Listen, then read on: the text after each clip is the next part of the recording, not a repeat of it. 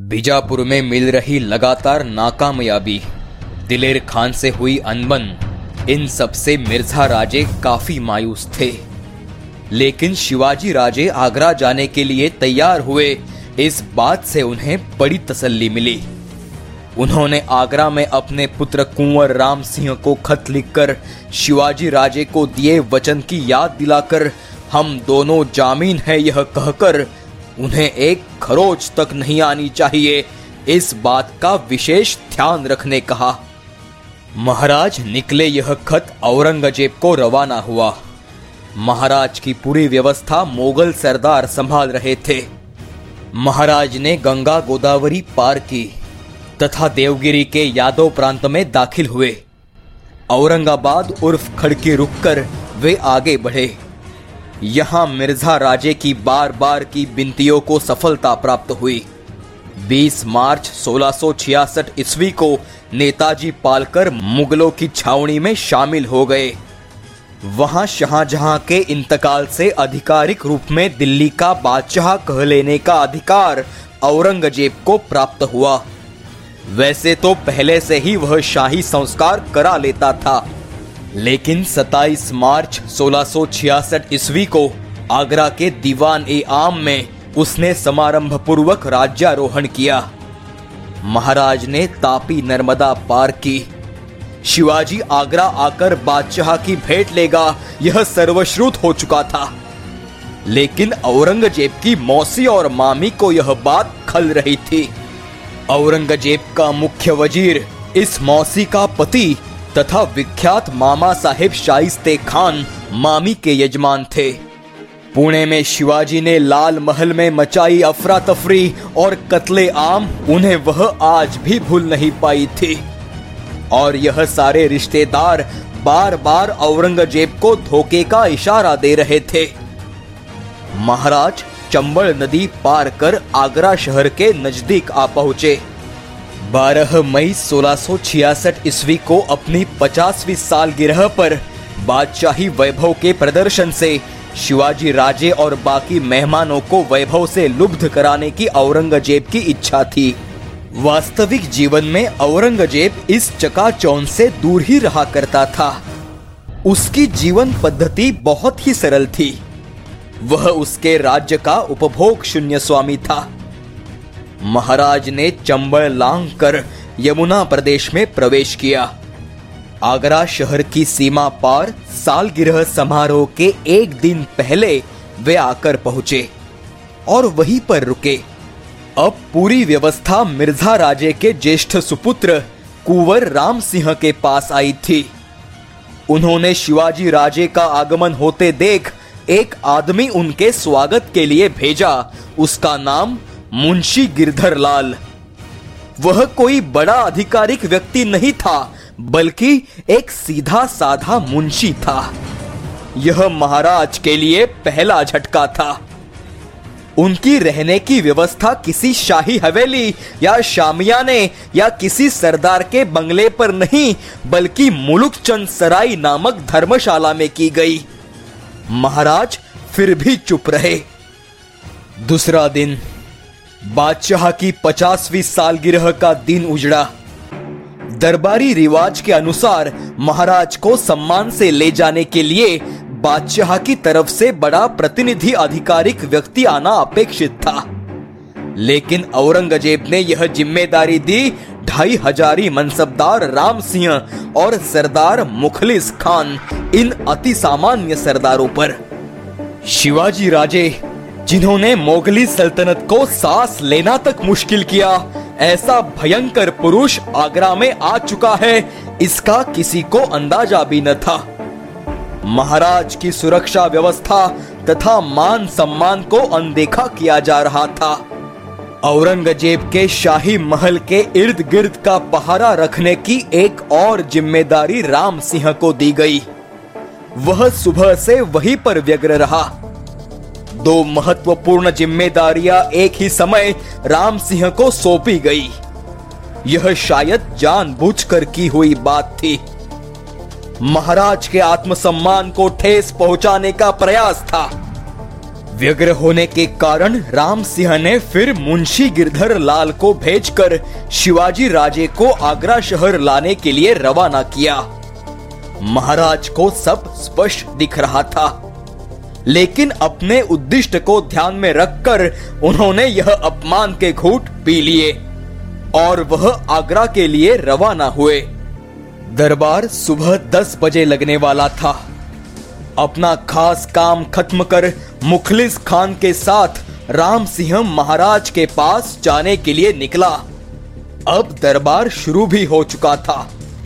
अब किसी भी हालत में समय पर महाराज का दरबार में पहुँचना संभव न था। इतने में मुंशी और राम सिंह ने अलग अलग रास्ता पकड़ने से उनके मिलन में देरी हुई और इसी बीच साल गिरह की आधी रस्म भी खत्म हुई। वहाँ बड़े बड़े सरदार, शहजादे, इमाम, शहर के बड़े नागरिक, इनसे दीवाने आम और उसके सामने शामियाना खिल उठा था। और इधर महाराज के स्वागत का मज़ाक बनाया जा रहा था। आखिर बाज़ार नजीक नूरगंज बगीचे के पास 10 बजे राम सिंह और महाराज की भेंट हुई। मिर्ज़ा राजे ने साथ दिया तेज सिंह कछुआ, अब भी महाराज के साथ था। उन्होंने राम सिंह से परिचय करवाया। राम सिंह ने आलिंगन देकर महाराज का स्वागत किया। राम सिंह के हवेली नजीक महाराज के रहने की व्यवस्था की गई। दरबार समाप्त होने आया था। तुरंत महाराज संभाजी राजे को लेकर राम सिंह और मुखलिस खान के साथ आगरा के किले में जाने निकले। सभी ने किले में प्रवेश किया, पर दीवानी आम में भरा दरबार खत्म होकर औरंगज़ेब दीवानी खास में आकर बैठ गया था। अपेक्षा यह थी कि शिवाजी इस दरबार में तो आ ही जाएगा, लेकिन वह दरबार भी खत्म हुआ। शिवाजी राजे यहाँ भी पहुँच ना पाए। उसके बाद घुशल खाने में दरबार भरा। यह दरबार भी दीवाने खास की तरह खास एवं वरिष्ठ सरदारों के लिए था। पहले दो दरबार खत्म हुए समझ राम सिंह और मुखलिस खान शिवाजी महाराज और शंभू राजे को लेकर घुशल खाने की तरफ़ चल पड़े। यह वर्दी औरंगज़ेब को अंदर मिलते ही उन्हें अंदर लाने बख्शी असद खान को हुक्म फरमाया गया। बख्शी असद खान ने महाराज को दरबार चलने की विनती की। घुशल खाने के दरबार में औरंगज़ेब विराजमान था। बाकी सभी लोग अपनी जगह पर खड़े थे। औरंगज़ेब का व्यक्तित्व निखर उठा था। गौर वर्ण चिते जैसी तेज आँखें, भव्य माथा, सरल नाक, चौड़ी छाती और कभी किसी को अंदाज़ा न आए ऐसा चेहरा। सिर पर रत्न खचित सिरपेच, जेगा और सिरपट्टी वाला मोगली किमांश उसने पहन रखा था।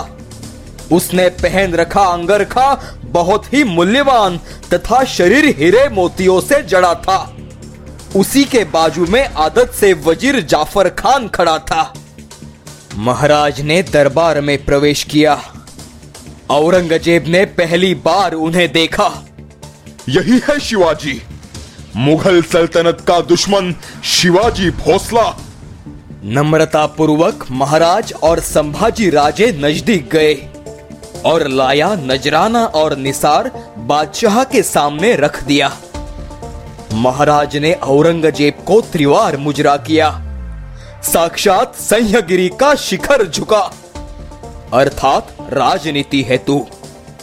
औरंगज़ेब ने रूप जमाते हुए अपने चेहरे पर जरा सा भी भाव परिवर्तन नहीं किया, नहीं महाराज का स्वागत किया। फिर महाराज और शंभू राजे को पूर्व नियोजित पंच हजारी मनसबदारों की कतार में दूर खड़ा किया गया और दरबार का कामकाज शुरू हुआ। स्वागत के लिए आए दो सामान्य सरदारों से लेकर अब खड़े किए जाने वाली जगह इन सब में जो उपेक्षा थी, यह सब कुछ जानबूझकर किया जा रहा था। कोंडाना से मार खाकर आया भगौड़ा जसवंत सिंह महाराज के आगे खड़ा था। इस अपमान से महाराज के मस्तक में आग जल उठी। क्रोध से महाराज के आँखों में पानी जमा।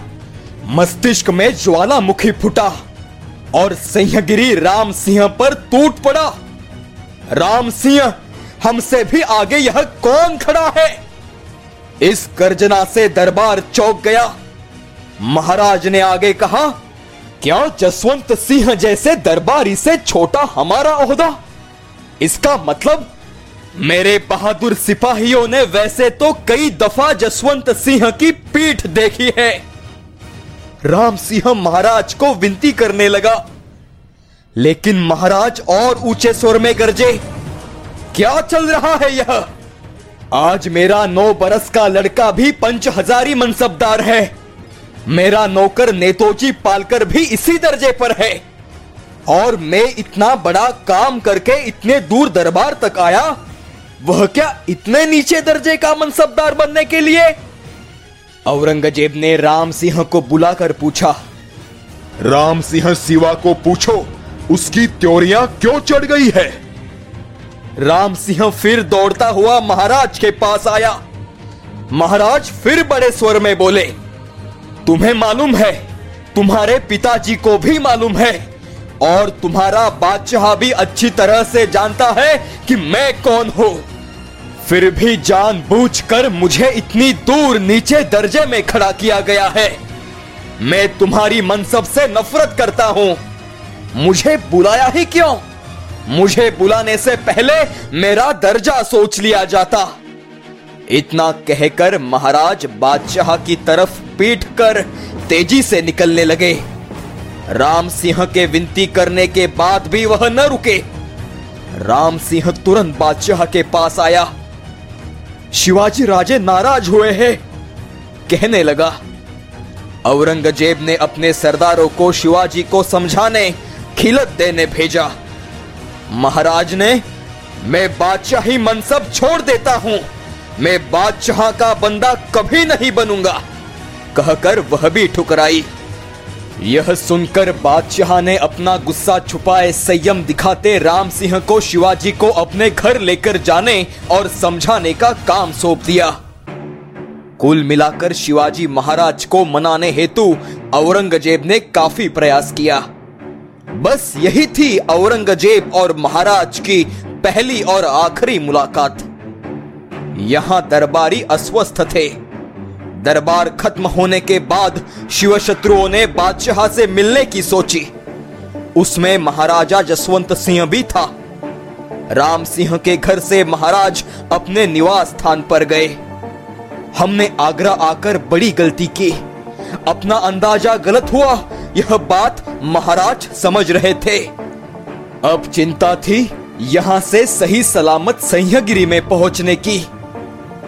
उसी दिन राम सिंह ने अपने कारभारियों को समझाने हेतु महाराज के पास भेजा। आखिरकार महाराज बोले अच्छा ठीक है। हमारे लड़के को दरबार में भेज देंगे। खुद हम भी कुछ दिनों बाद दरबार में आया करेंगे। दूसरे दिन औरंगज़ेब ने राम सिंह को पूछा, सिवा दरबार में आ रहा है क्या? राम सिंह ने तब महाराज को बुखार चढ़ने का कारण बताया। इसी दिन तेरह मई को संभाजी राजे राम सिंह के साथ दरबार में खड़े रहे। औरंगज़ेब ने इस बार शंभू राजे को संपूर्ण सरोपा, मोती का कंठा, हीरो की कटियार इनायत की। 16 मई को जसवंत सिंह, वज़ीर जाफ़र खान और औरंगज़ेब की बहन जहाँ आरा बादशाह के संयम को खत्म करने की और शिवाजी को सजा दिलवाने की कोशिश में फिर से औरंगज़ेब से मिले। यह सिर्फ़ एक निमित्त हुआ और औरंगज़ेब ने शिवाजी को खत्म करने की ज़िम्मेदारी क्रूर राज अंदाज खान को सौंपने की सोची। फुलाद खान को शिवाजी को राज अंदाज खान के घर रवाना करने का हुक्म दिया।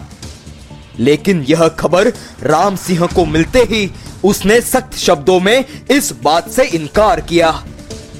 पहले मुझे कत्ल किया जाए, ऐसा वह कहने लगा। उसने अपने पिता ने दिए हुए वचन को दोहराया। यही बात औरंगज़ेब को मीर बख्श मोहम्मद अमीन खान से समझते ही वह सोच में पड़ा। प्राण जाए पर वचन न जाए, इस उक्ति को प्रमाण रखने वाले रजपूतों को वह नाराज़ नहीं कर सकता था। फिर उसने अपना विचार बदल सिवा आगरा से बाहर न निकल पाए। इसकी दक्षता लेने की ज़िम्मेदारी राम सिंह पर सौंपी। वह उसने स्वीकार की। औरंगज़ेब ने फुलाद खान को दिया हुक्म वापस लिया। राम सिंह ने महाराज को मृत्यु के मुँह से बचाया। ऐसा कहा जा सकता है। शिवाजी हेतु जामिन रहने का कागज़ राम सिंह ने बादशाह को सुपुर्द किया। तभी महाराज को लेकर काबुल मुहिम पर निकलने की चर्चा जोरों पर शुरू हुई। आखिरकार छह सात दिनों का अवसर देकर औरंगज़ेब ने शिवाजी राजे को काबुल मुहिम पर ले जाने का आदेश दिया। उस वक्त दरबार में खड़ा राज अंदाज खान कुत्सितता से राम सिंह से बोला कुंवर साहब आपके फौज में अगवानी करने का हुक्म मुझे भी हुआ है। फिर राम सिंह को समझ आया वहीं पर राज अंदाज खान के हाथों शिवाजी राजे का कत्ल कर शत्रु से शिवा मारा गया। ऐसी अफवाह फैलाने की बादशाह की चाल थी। मिर्ज़ा राजे ने शिवाजी को दिया वचन। औरंगज़ेब की राह में रोड़ा बन बैठा था। उसने उन्हें दक्षिण में इसका जवाब मांगने के लिए फरमान भेजा। उसका उत्तर आने तक डेढ़ महीना बीत जाता। इसी कारण राम सिंह और शिवा को काबुल भेजने की योजना स्थगित की गई। यहाँ महाराज महाराष्ट्र निकलने का प्रयास करने लगे। कई सरदारों को अपने वकील रघुनाथ बल्लाल कोरडे इनके मार्फत नगद रकम भेजी। वज़ीर जाफ़र खान की भेंट ली, लेकिन कुछ भी असर न हुआ। बादशाह को भी अर्ज़ किया। लेकिन औरंगज़ेब को एक बात पता चली कि सिवा हमारे पंजे से छूटने की कोशिश कर रहा है। यह धोखा है। यह नहीं हो सकता। और उसने महाराज के अर्जी पर तीखा जवाब दिया। सिद्दी फुलाद खान कोतवाल को बुलाकर हुक्म फरमाया, सिवा के डेरे को तुम घेर लो और चारों ओर पहरेदार बिठाकर बंदोबस्त कर लो। तुम खुद बड़ी होशियारी से रहना। महाराज के निवास स्थान को घेरने के लिए फौज और तोपे बुलाई गई। इसका मतलब क्या? अर्थात नज़र कैद। बाहर जमा हुई फौज देखते ही महाराज ने अंदाज़ा लगाया। उन्हें पछतावा हो रहा था कि कहाँ से इस आफत में खुद होकर आए। अब क्या होगा? यह चिंता उन्हें सताने लगी। महाराज ने शंभू राजे को पेट से लगाया और वह शोक मगन हो गए।